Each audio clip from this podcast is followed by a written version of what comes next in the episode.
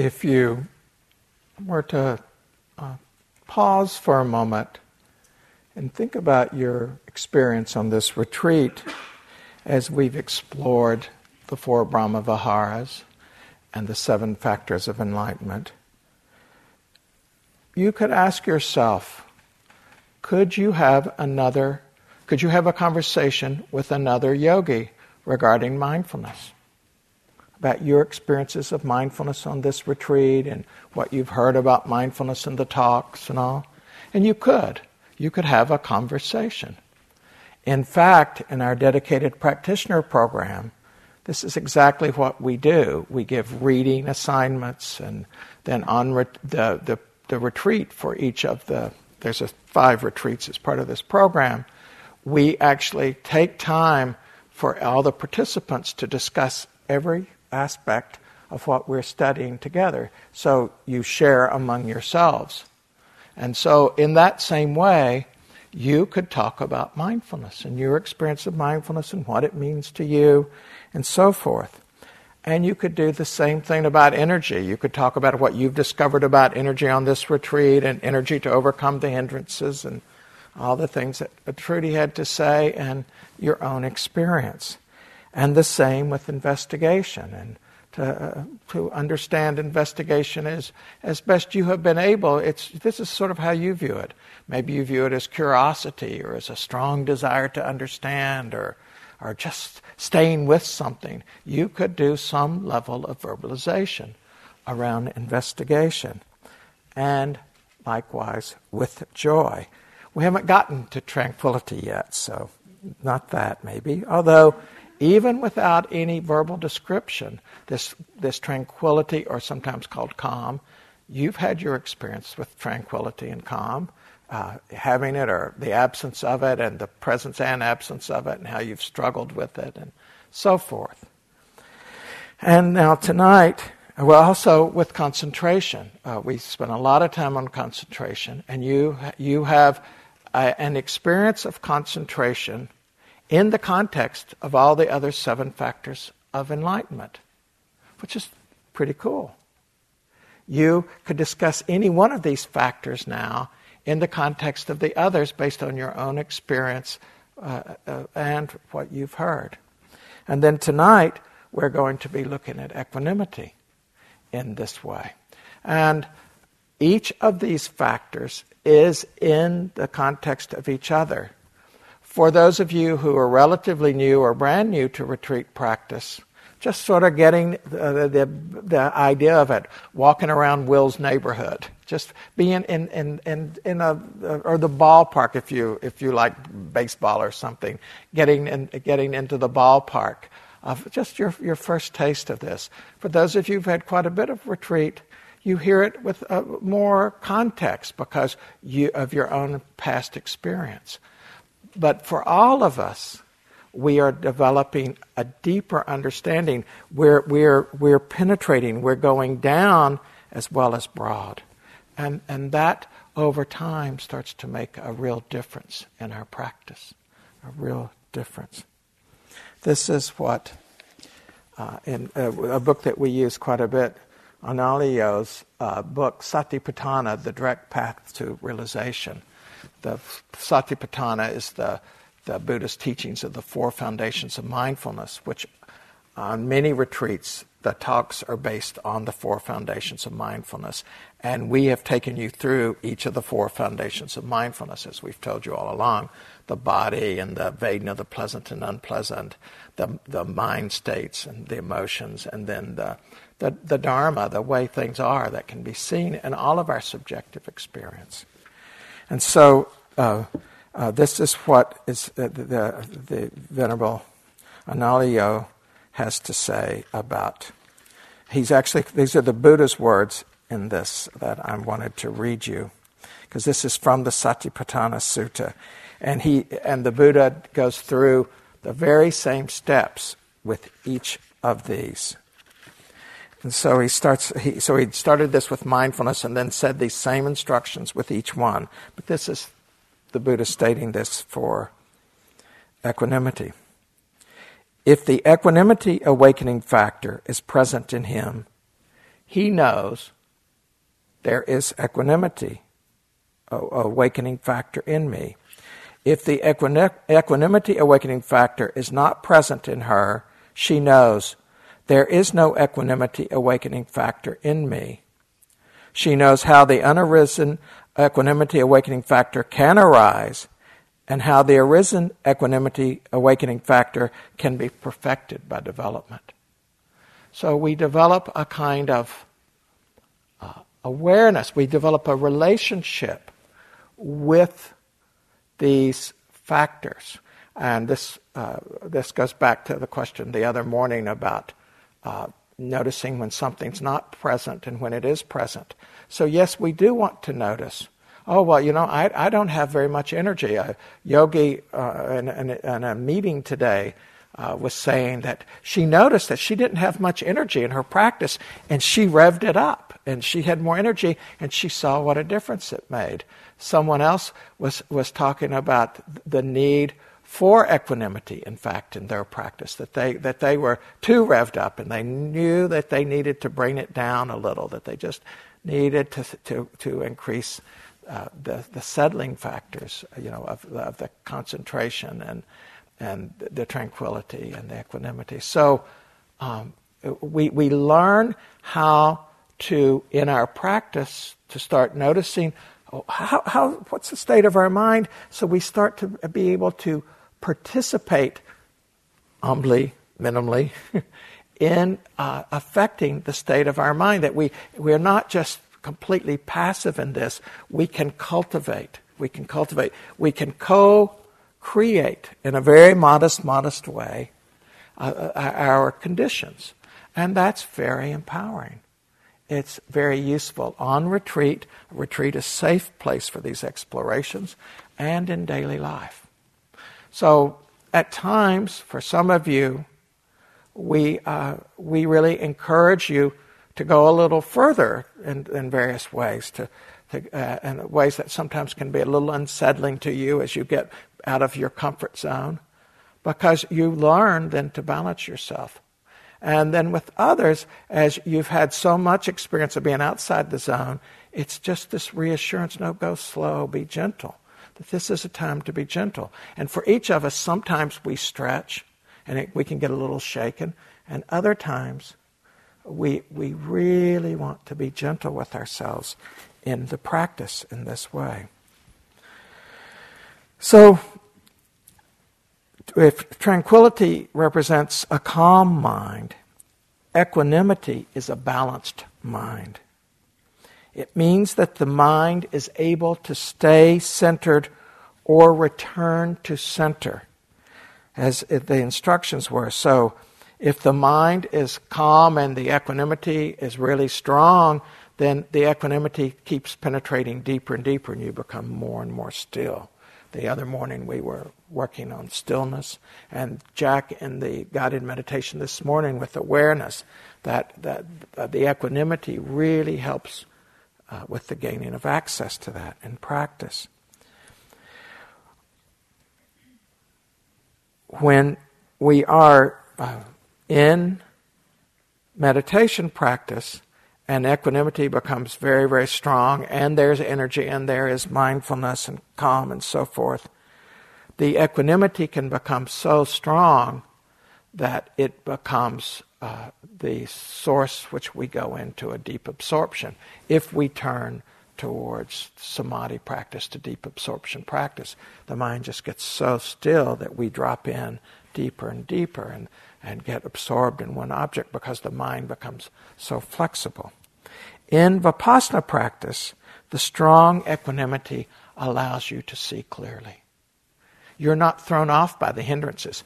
One of the hindrances may be storming. You may have restless mind or aversion, maybe aversion to yourself, you're self judging, or aversion to the practice, or uh, to a teacher, or to another yogi, or to an, a situation in your life. But because you've got the balance of mind, you, you are able to keep coming back to it.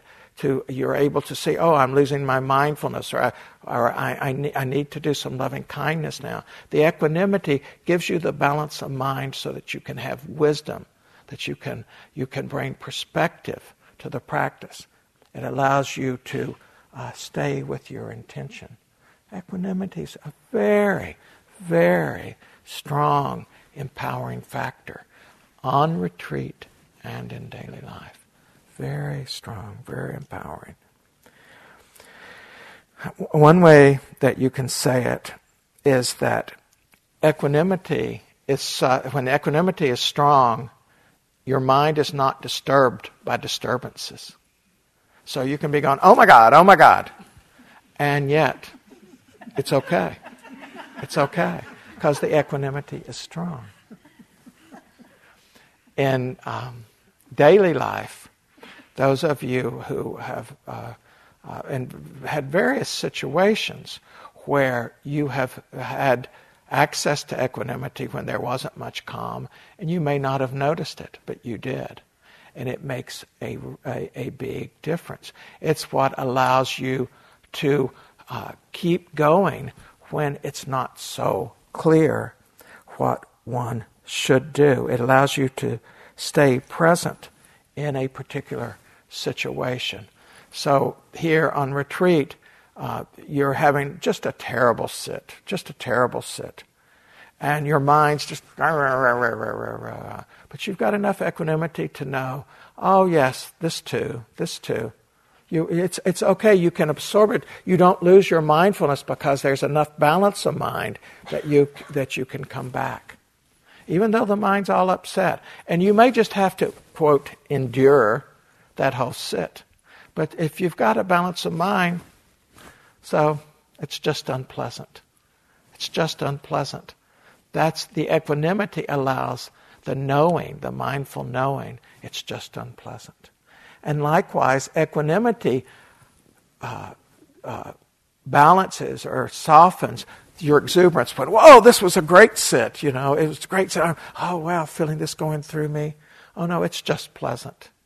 This, this is just when uh, the mind's calm or absorbed or whatever. It, it stops you from getting lost in the pleasant just as it, it, it balances the unpleasant.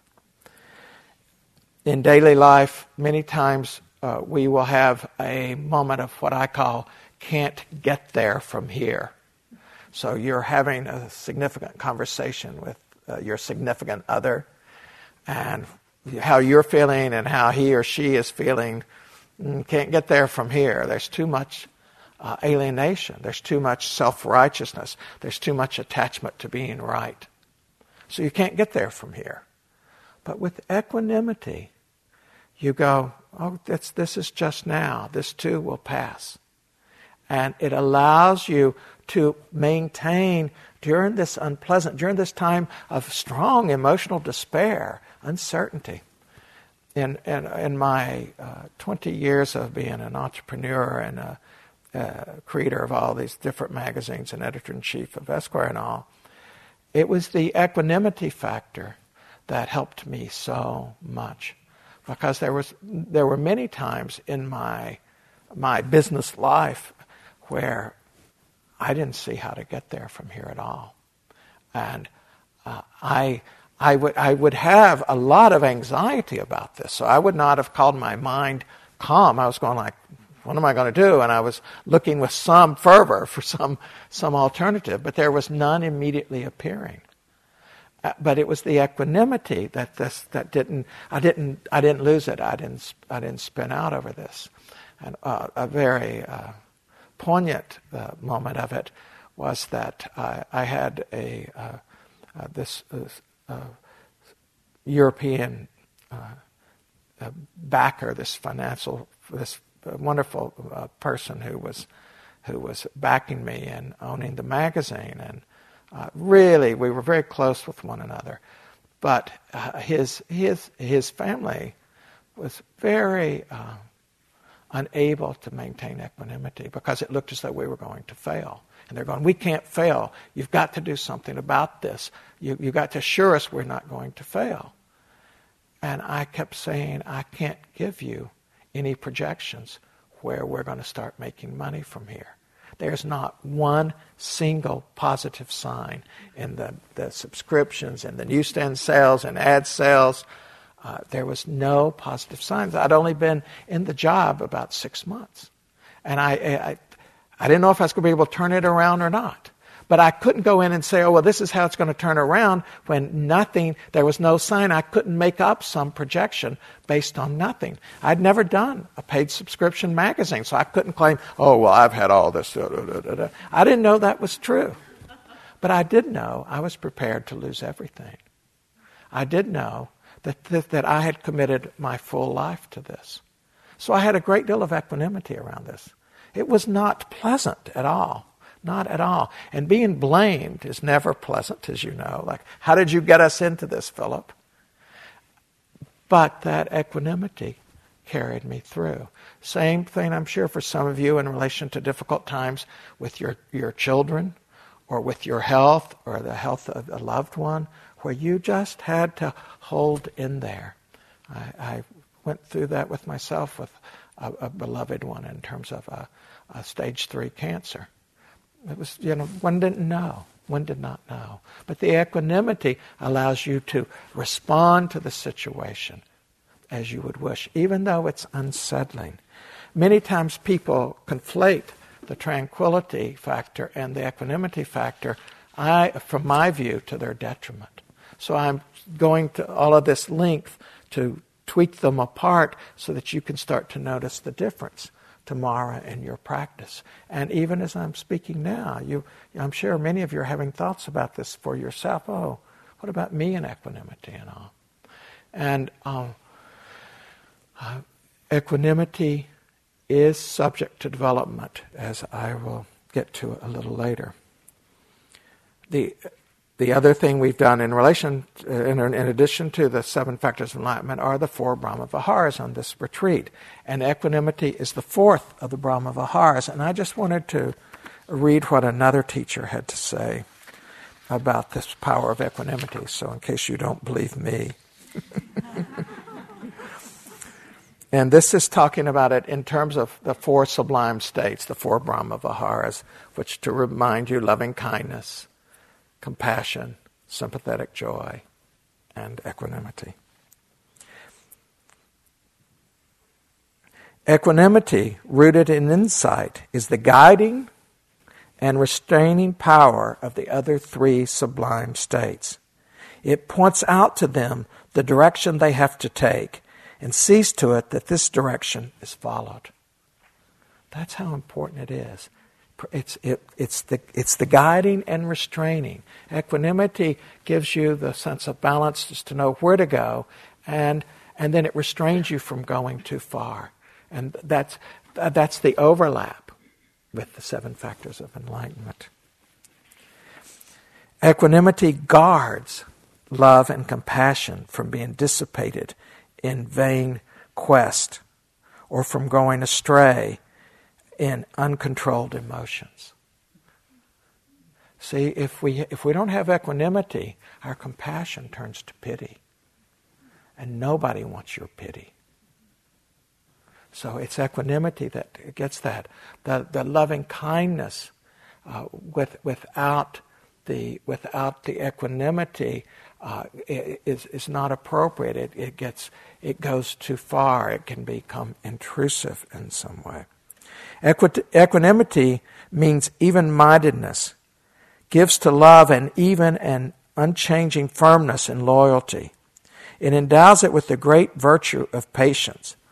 I like that. Equanimity endows love with patience. Because you, if someone you love, you know how out of your love for them, you can actually be very impatient and push and, and go too far. Equanimity balances that.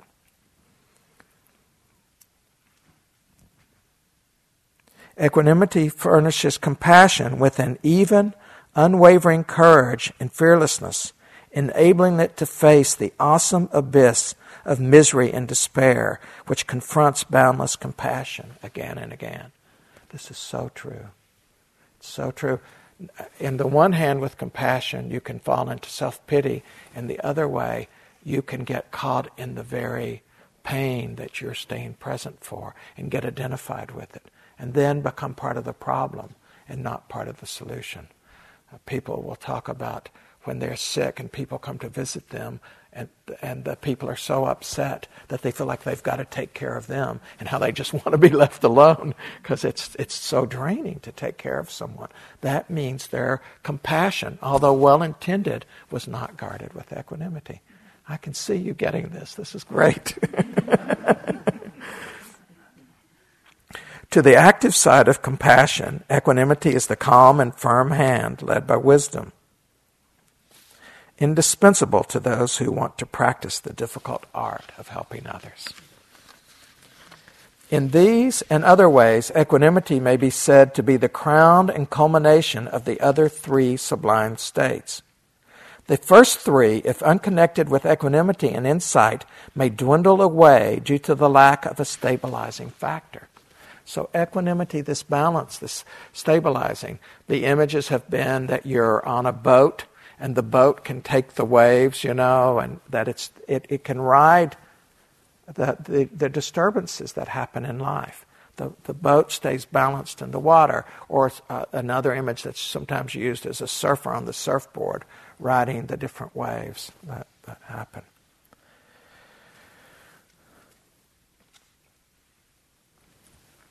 In one place in our uh, text, our, our, our suttas, our scriptures, whatever word you want to use, it's said that uh, the uh, completion of the four satipatthanas, this really being able to be fully mindful, is the completion of the seven awakening factors. That satipatthana, uh, as a fruit in that sense, brings all seven awakening factors. And uh, just to show you how closely tied everything is in the Dharma. The Dharma is holographic. If you find one little piece and you can get in that gate, go in that window, go in that door, you end up in all of the Dharma. It's really beautiful and inspiring in that way. And so this is an example of that, where we practice the seven awakening factors. That helps us in our mindfulness, as you've seen this week in the, all the Satipatthana practice. And as you practice the Satipatthana, it also then brings you back to the seven factors. And we could do the same thing in relation to the Brahma Viharas.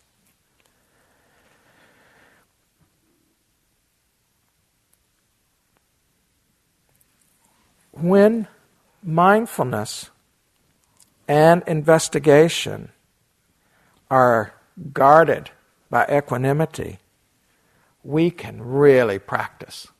I mean, no matter what's going on, we can really see it from the Dharma perspective. Because the equanimity gives enough balance and that there's that curiosity, that willingness to investigate, to receive the experience and all as I described the first night. And then you've got this mindfulness. So any hindrance of mind, any wanting, any story you have, any longing you have, any mistake you've made, you can stay present with it. Any, any uh, untoward thing that has happened to you, you can stay with it. When it's more fully developed, not all at once. So we kind of ease our way into practice because we can get overwhelmed with, with uh, something. So we have to, the equanimity would then, uh, the wisdom of the equanimity would go, oops, don't stay with this now, just go back to the breath. It's too much. But in time, we become more and more able to truly experience choiceless awareness in our mindfulness because we don't mind being with anything. The mind is, has a level of equanimousness that it will, it will uh, receive it with the mindfulness, with this, these other powers of the mindfulness, the, like the uh, investigation. I refer to this sometimes as the participant observer. In the uh, Satipatthana and the Four Foundations of Mindfulness, the Buddha says over and over again awareness of the body in the body, awareness of the breath in the breath, awareness of the, the feeling that, that is the pleasant, unpleasant, in the pleasant or unpleasant. He is asking us to stay present in the experience, in the felt sense of the experience, whatever it is, in the mind, in the body, our, our reactions to it, whatever it is, to stay present. But it's present as an observer. You are participating, so you feel it. That's what I mean when that first night I was talking about you connect to the experience, you stay with it, you fully receive it, you investigate it, you have equanimity around it. You, you fully receive it, but you are like an observer within the experience, not unlike that surfer. The surfer is aware of the wave, but he's also in the wave, or she's in the wave, right? So it is in our own experience of our life. We can be fully involved in it, and yet have this sense of uh, the, uh, the mindful awareness of it uh, as long as there's strong equanimity. Very, very uh, useful. It empowers practice so much. It allows us to start over. And it also allows us to look at the ego mind with great sympathy. One of the things that happens if you're going to uh, continue on this path is your ego is going to have to find its proper place. its proper place. Not destroyed. We're not in the killing business. We're not. Not in the destroying business. But rather in letting the ego find its proper place as a helper, as an aid, as, an, as something that can uh, uh, facilitate the serving of our deepest intentions. That's the role of the ego. And ironically, the ego is, when it finally accepts this, is so much happier. because the ego is defeated by life. Death alone is defeating to the ego. That it can't control things moment to moment is defeating to the ego. All the description of the, the First Noble Truth can be looked at from the point of view of how it overwhelms the ego. That this physical pain comes, this emotional pain comes, and the ego can't stop it from coming. This is, it's too much for the ego. When the ego thinks it's in the center, that it thinks it's in charge. But once it finds its place, it's really quite useful. One wants to treat it a bit as a puppy dog because sometimes it starts bounding away. Equanimity allows us to really see all the attachments of the ego and all of its fears and all of the layers of compensation and denial and all. So be a little bumpy. Be a little bumpy. I am comfortable as a teacher uh, challenging you in that way. It's, we can understand it as seeing the truth of dukkha. We can see it as understanding the truth of change and how that's defeating to the ego. And we can see it as the aspects that we've identified with as self and say, no, this is not self. You are not your ego. You are not your ego. Equanimity allows us to have the realizations of all of this.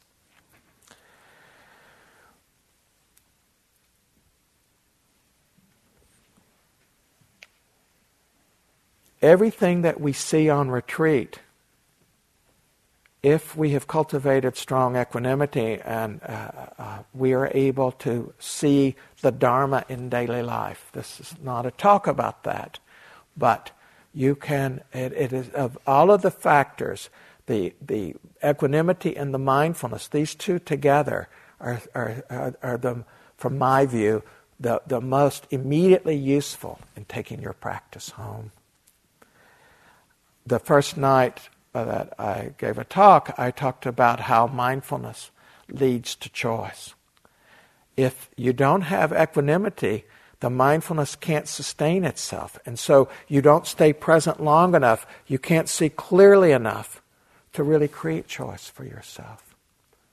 A number of you have mentioned this word choice in uh, your interviews with me. And I, uh, I, I really found this uh, quite empowering for myself to see that with equanimity and with mindfulness, then I could live my intentions rather than live my reactions to pleasant and unpleasant. Very different way of meeting life. Equanimity stops us from uh, identifying with the inevitableness of wanting mind. It is a long, long time in the the Buddhist schematic of, uh, of coming towards full enlightenment before that wanting mind completely goes away. There's a cartoon that I like that I've used in other retreats here. There's uh, two fish in the vast, vast ocean, and one is speaking, and the other one's got this dismay, if the fish can have dismay look on its face. And the one fish is saying, I want the whole package the little bowl, the colored pebbles, the plastic castle. what about you? what, what, what is your little bowl? Hmm? What is your colored pebbles? What is your plastic castle? Don't we all have those things? I do. And I've been working at this a long time, and yet they will still come. Equanimity has this way of, oh, look at me. Look at me wanting this. Wow. I know where this leads. Dukkha.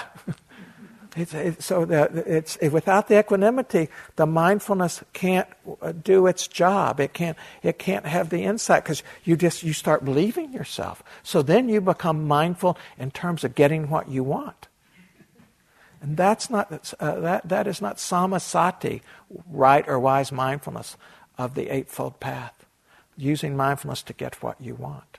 But we will. And ironically, as we develop mindfulness here, we become better equipped to get what we want. So that the degree of clarity of intention, the d- degree of bringing up equanimity becomes quite important in terms of our ethics and in terms of our uh, appropriateness of what it is we're wishing to do with our time, with our, with our capabilities. Because the mindfulness can be used indiscriminately. And you are more powerful from having done this retreat.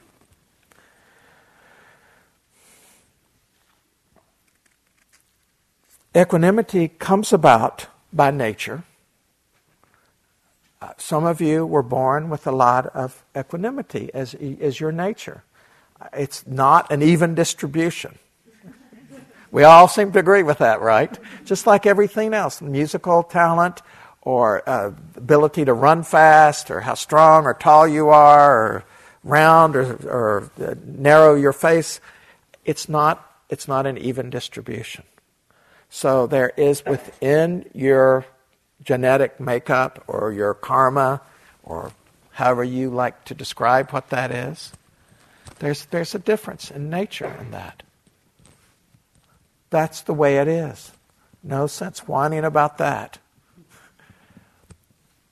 it also, equanimity is also affected by the conditions of your life, particularly earlier conditions of your life. It can be very hard, unless you've got a great proclivity towards equanimity, to have a lot of equanimity if you were always in danger as a child, if you always had to be alert for one thing or another, and if you were if you if you weren't already oriented towards equanimity, then you, your mind can be very like, you move around a lot with it. On the other hand, someone that had a lot of proclivity to equanimity, that they just, they, that same condition might actually increase their equanimity, ironically. The very same conditions, because they were so inclined that they, they compensated by getting more equanimous to the same sense of fear you just, it's, it's not your fault. It's not your responsibility. It's causes and conditions you have inherited that certain uh, conditions of equanimity. And the good news, again, this is all in my view, is how much we are able to develop, cultivate, develop, bring to fruition equanimity. It's amazing. It's amazing. You can have a mind where you feel as though that you just that you just don't have much equanimity at all. You may not have much calm either, or you may actually have some calm, but you just it's you you you lose. You get so absorbed in this, you get absorbed in that that it's just you don't have equanimity. You don't have balance. But you can develop a great deal of balance from wherever you are starting. And it starts pretty quickly. It takes a long time to bring another whole quantum level of equanimity, at least in my experience. Maybe that's not yours. Maybe other teachers have had a different experience than that. But it can take a long time. But you can start feeling, I mean, at the end of this retreat, you can go back in your daily life and see that you already return with more equanimity. You can watch it disappear, but you can, you can see that you come back with it. But then you can also reconnect to the equanimity. And it's so useful that it's reinforcing to do so. Oh, here I am getting upset. Oh, here I am wanting. Oh, here I am uh, running my day because I'm stuck in traffic. So I'm getting in this bad mood that's spoiling everything. It's a perfectly lovely day, and I'm getting in this bad mood because I'm stuck in traffic. There's no equanimity. I'm totally going with my aversion. So the equanimity allows you to come back to balance.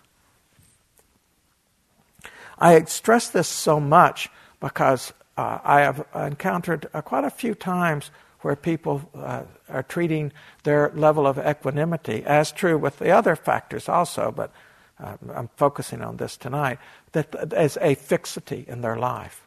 So they are, without realizing it, creating a self. They are, they are creating a self that is this level of equanimity. And that's myself. That's who I am.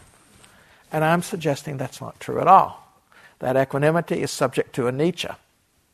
That it's not a you, it's not got fixity.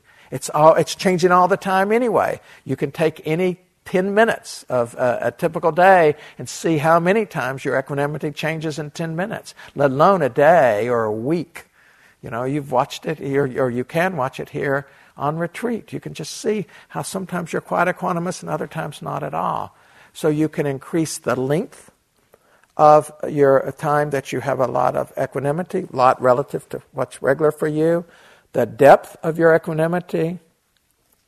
So the length, the depth, and the frequency that you drop into this feeling of, oh, I've got some equanimity here. That's my experience when I was um, uh, giving my very first Dharma talk, do I remember where I was sitting? Uh, there were only two of us, so I must have been in one of these two places. Um, uh, I was, uh, I, I, I, was, I was the junior junior teacher, obviously, and the uh, the other teacher said, "Well, I will explain what we're doing on opening night, and then you give the first talk, and I'll give the second talk." So I said, "Okay." So here it is, the first night of this retreat, right? And I give this talk. And uh, as you've noticed, I am inclined towards specificity. I'm inclined to giving a lot of information. And it's a somewhat challenge. You know, I'm, I, I, am not everybody's cup of tea. and um, uh, oh, some, someone uh, said on one retreat, you know, you and Jack make a great team. He, he, he inspires and you instruct. so here I am, I'm giving this talk, and um, I, I, was, I'd been really nervous about this. And I, I'm, uh, we're walking back. We haven't even gotten to the teacher's room. We're walking back together. And I was like, you know, I was, I think I was able to do that. I think this actually was okay. And the teacher uh, whispers to me. Now there's yogis, you know, around. Well, you just ruined the whole retreat. I, I was devastated. I was devastated. This is a moment when I did not have equanimity. because I didn't know. I had no experience base. So my intuition had said, you know, that it was okay. But this person knew. I mean, I, you know, so, so I gave away my power completely in this situation. And that became my reality that I'd run this whole retreat. So then when we were in the teacher room, and I, I mean, we're really vulnerable after a talk, and so I mean, it, it's because we're we're we're offering as best we can from our hearts, you know, and so it's it's really a vulnerable time, and uh, it, so it was, wow.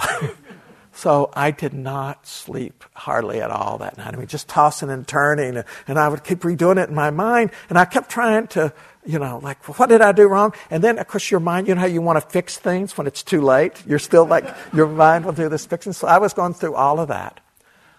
Uh, by that point, though, once I was uh, back in my own room, my equanimity was back. So I watched me all evening and uh, having no calm mind. But my equanimity was back but my mind wasn't calm. I kept believing. I, my, I would go into this uh, samsaric suffering, you know, about, oh, I've ruined this whole retreat, you know, how da da da I am, and da da da da. And, and, and it was so unsettling because I couldn't, for myself, I'm a person who, if you can say, oh, this you did wrong, and I can say, oh, yes, that's right, I'm like quite happy. I don't mind you know, being found wrong if I can see it, because then I can improve it. So I'm, I'm, I'm not defended in that way. But then when I can't even see what I've done wrong, and so it was, and I was just mind like this. But yet the equanimity was there and the mindfulness was there. I was watching, I was going, you know, Phillip, if you're going to do this, this kind of work, you're going to have to get over this because, and, and, everything else you've ever done, people at times projected on you and disapproved of you and you've made mistakes. So you're going to have to, you're going to have to, you know, develop uh, some, some ability to stay calm in the face of really major criticism. And so then that became my practice. So I'm doing the practice and all this, but I, I feel miserable, and the next morning I feel miserable and all this. Then we do our interviews. And in the other teachers' interviews and in my interviews, that was such a great talk last night. That was so helpful. This is a different way of describing this, and I can use this. One positive comment after another. So at lunchtime, the other teacher has to come to me and sort of sheepishly say, Well, I guess I was wrong about that assessment. I took no delight in, in having the other person having been wrong, but I took huge relief that I had not ruined the retreat. I took no delight because I wasn't I, I wasn't wanting to be right in this instance. I was wanting not to have caused harm. That was my only concern in this instance. So I had, uh, the, the equanimity was strong enough for me not to get like wanting revenge or being right or, you know, self righteousness or any of that. I was greatly relieved that I had not ruined the retreat. So in your life, you will have times when you're blamed and sometimes it's right. You're at fault. Equanimity allows you to accept that you are at fault. And it allows you to learn from it. So then it becomes a great opportunity. So then it's the, the, if, if we take mistakes as from the point of view of lifelong learning, they're opportunities. Generally so. I'm not saying any of this in some like sweet kind of way. I, I think you've all seen by now I'm a pretty realistic guy. If, if, if it's, so you, it can be an opportunity for learning. If you are being projected upon, or if you're being in, in some way blamed, and it's, it's not something that you can learn from directly, then equanimity allows you not to collapse under that pressure. Equanimity really allows you that. It's really empowering. I can't stress this enough. Because when we collapse, uh, we then uh, uh, we are very unskillful in how we treat ourselves or maybe how we treat others. So uh, once I was, um, uh, I had traveled to uh, Barcelona because, and I was in a relationship at the time with uh, this woman who was a cellist, and she was doing a concert in Barcelona. So I flew there, and then we were we did this tour of Spain. We just got rented a I rented a car, and we just drove around all, all over Spain for a few days, and we were having this really great time together. And um, uh, one night we pulled into some town which I cannot remember at all, and uh, we got to this restaurant. Just we were the last people seated, and next to the last people to leave. And it was the fancy restaurant in whatever town this was, and um, food was good, and we were just having a really fine time.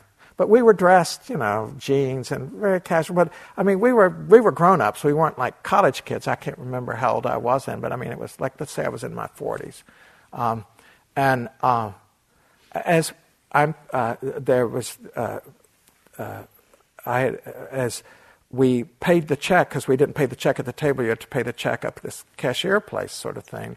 And um, I go up there, and I, as I'm paying the check, the owner of this restaurant comes rushing up and says, You stole my spoon, pointing to my friend and I, that we'd stolen a spoon off the table. And uh, what? what? You stole my spoon. My companion laughed. And I said, Oh, no, we didn't steal your spoon. I, I wanted to communicate that we were innocent. My companion thought it was funny. And it was funny, right? The whole notion that you go steal a spoon.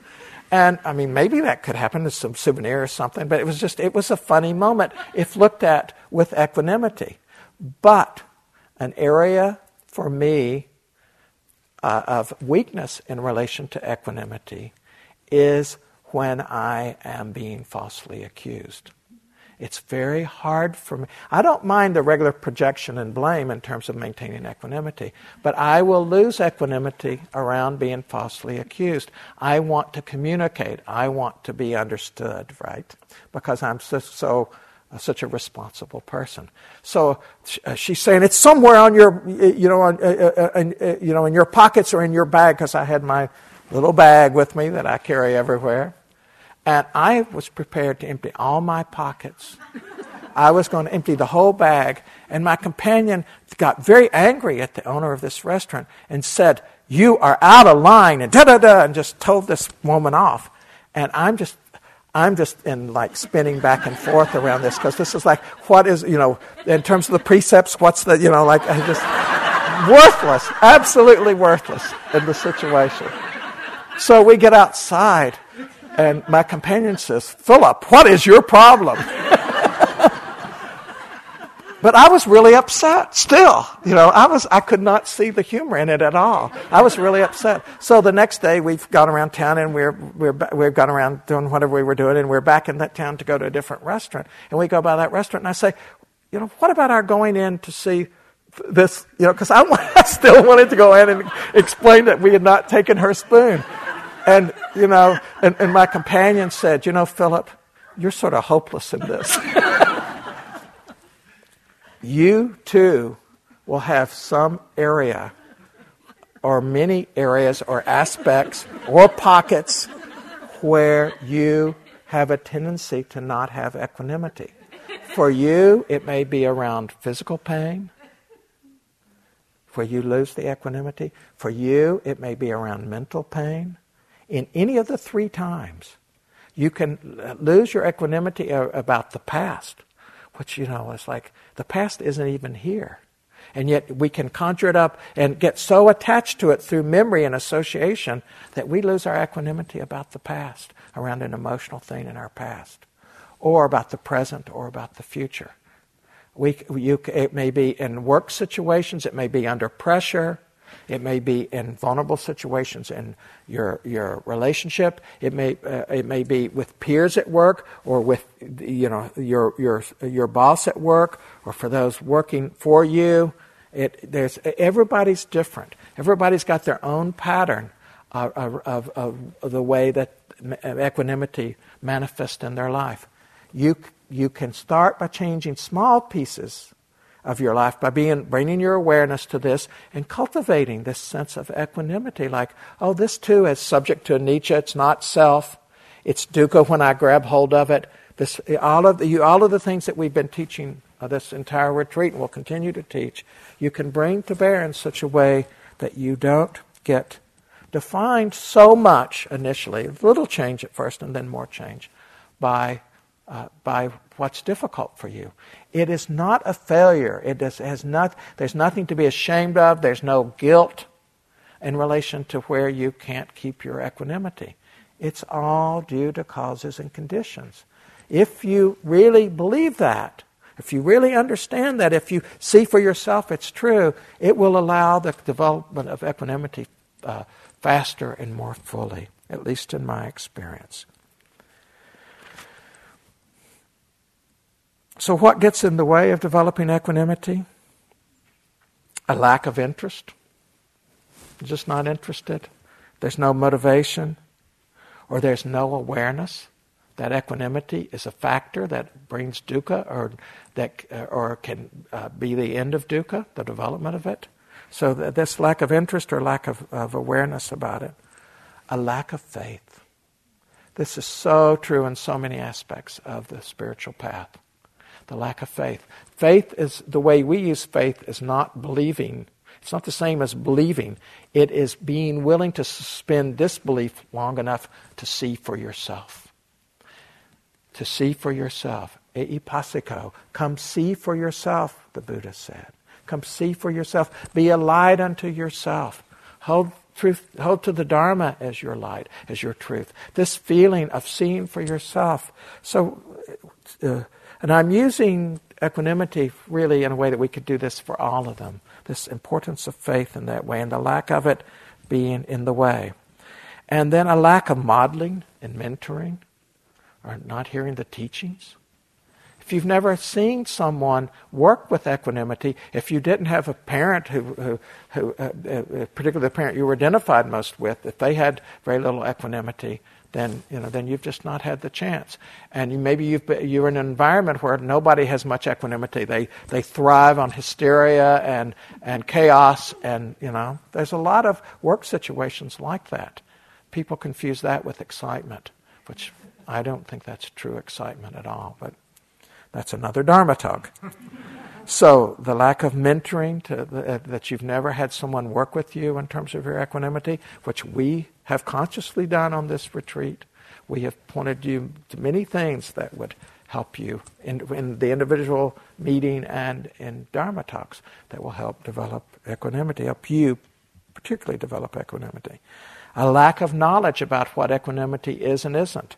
That means that this investigation of it and its role in your life and how it's playing and understanding it in the four Brahma Viharas and in the seven factors and all. And then a lack of skillful practice. If you want to get better at anything, you practice. This is no different. When we have equanimity, it helps in, in, in, in so many ways, so it's worth practicing you know, things that you can do, at least what I have found to be helpful, is this uh, access to being grounded in the body the way I have taught in these guided meditations.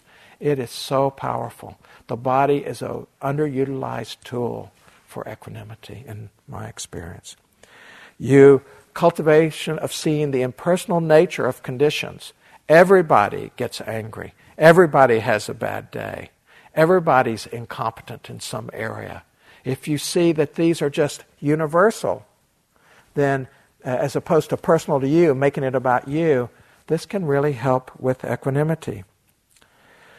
Finding a safe place to practice, like here, can really help you so that you can sit there on your cushion and you see losing equanimity and coming back to it. It's a safe place. It's more difficult in the heat and speed of daily life. Cultivating starting over. The more you realize that you can just start over, the more equanimous you will become. Of course, all the other factors of enlightenment help equanimity, and that's what we've been doing. We've, in a way, built all of the factors really to get to this deep version of equanimity. And then this attitude of surrender, of, of letting go, of uh, being willing to be with things as they are, that is such a key part of mindfulness, really develops equanimity. A teaching from my teacher, the Venerable Sumedho, Ajahn Sumedho. The practice of letting go is very effective for minds obsessed by compulsive thinking. you simplify your meditation practice down to just two words let go. Rather than trying to develop this practice and then develop that practice and achieve this and go into that and understand this and read the suttas and study the Abhidhamma and then learn Pali and Sanskrit and then the Majjhima Nikaya and the Prajnaparamita and then get ordination in the Hinayana, Mahayana, and Vajrayana and then write books and become a world renowned authority on Buddhism instead of becoming the world's expert on Buddhism and being invited to great international Buddhist conferences. Just let go. let go. Let go.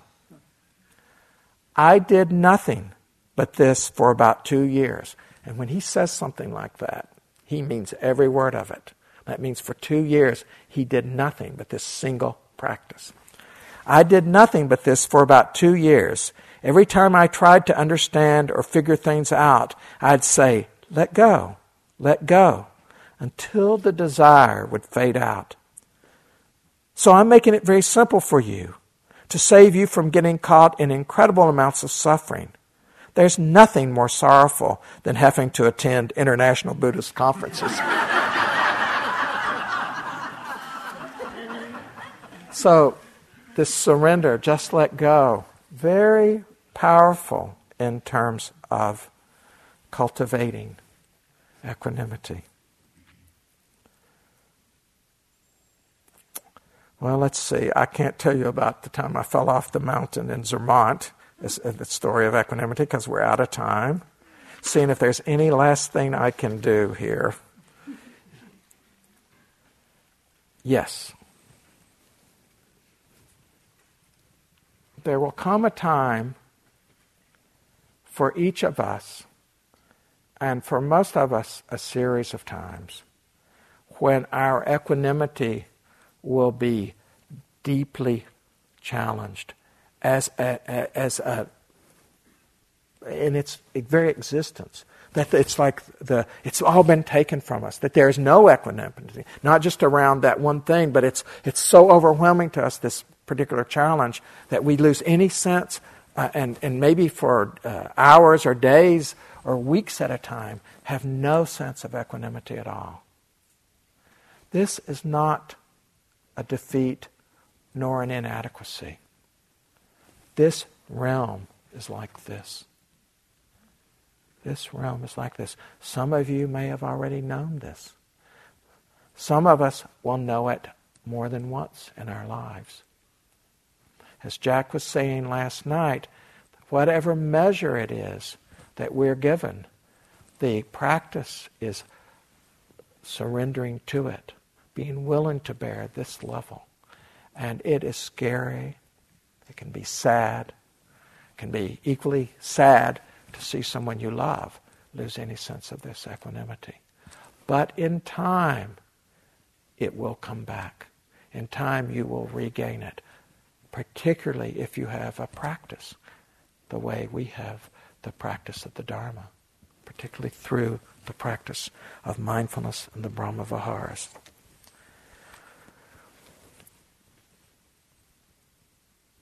I'm going to end with reading this poem, and it's a little bit of a challenging poem to end with.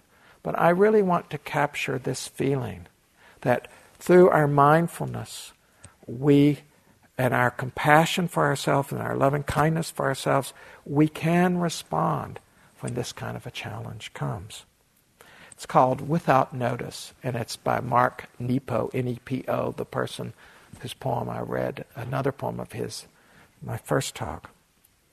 And he's describing a situation in his life, and you will see how this unfolds. Faith is no longer a construct, but some vital tool as urgent to as urgent as an oar in the ocean or a prayer in the modern world. The radiation therapist who cares but can't look us in the eye glances at his watch and tells us that whole head radiation could erase my memory and render my salivary glands useless, which would mean no more taste and incessant dryness, a ropiness in the mouth. My memory and my mouth are my instruments. They are fingers to a pianist, knees to a quarterback. So, what am I to do? Life has changed. Or rather, my position in life. When waiting in the anteroom for surgery, we were all lined up, four or five of us, and one by one, the masked angels of this medical underworld were hooking us up. Next to me was a young black girl, a poor innocent, inexperienced being, terrified of the needle that would make her sleep. So terrified, she moaned before the needle touched her skin. How I felt her moan. But this was her karma. The needle wouldn't take, and they had to try four, five, six times until it settled in a vein. I lay there on my back, my last pouch of innocence torn. Who will suture that? I felt her moan. What on earth is my karma? What do I fear and need to relinquish so deeply that I am here? I have always needed closure, have always planned the days minutely in advance. But as we struggle, it's clear there will be no closure. There will never be closure again. It makes me wonder if there was ever closure, or was it just a fabrication like time, a rope of mind which humans, humans need to get by? Is lack of closure my needle, which, because I fear it, must be thrust at me four, five, six times until it settles in my spirit's vein? Is this odyssey the shakedown of all my time tried ways? Have I believed in the sea and now, without notice, I am forced to let go of the dory and push out, out, out? When we are challenged in this deep way by life, the faith that allows the equanimity will be lost to us at times. You will have your needle that will challenge you in some way. You will have uh, you will have that loss of innocence in some way. And again, it may be more than once.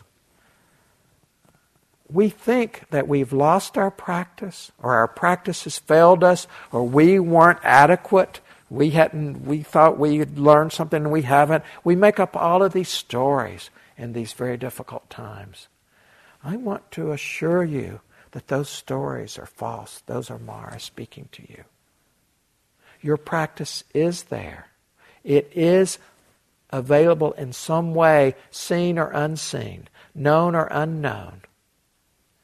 It is available. It is part of this. We go through these times, and on the back end of them, we can return with, a, with a, a greater kind of faith, with a greater kind of equanimity. Because in that moment when we don't have the equanimity, we are learning the equanimity when there is no equanimity. The equanimity when there is no equanimity. This is such a powerful teaching. It's such a powerful teaching you are getting yourself in condition to be able to meet life in this way. You are creating choice, possibility, a base, a ground from which to meet even these moments. This too, this too, choiceless awareness where nothing need be excluded.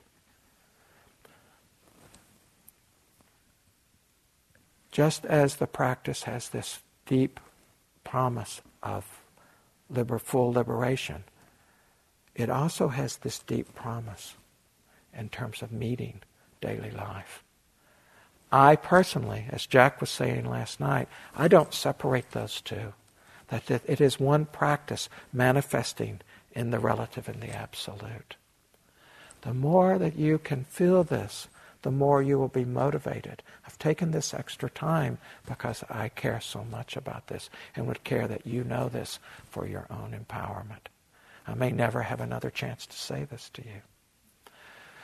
So thank you for listening so attentively to this. Let us have the bell ring as the ending.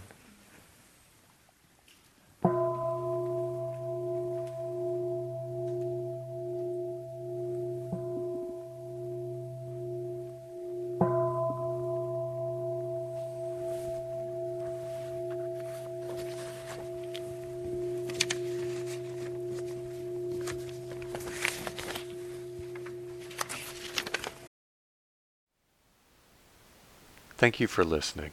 To learn how you can support the teachers and Dharma Seed, please visit dharma dharmaseed.org slash donate.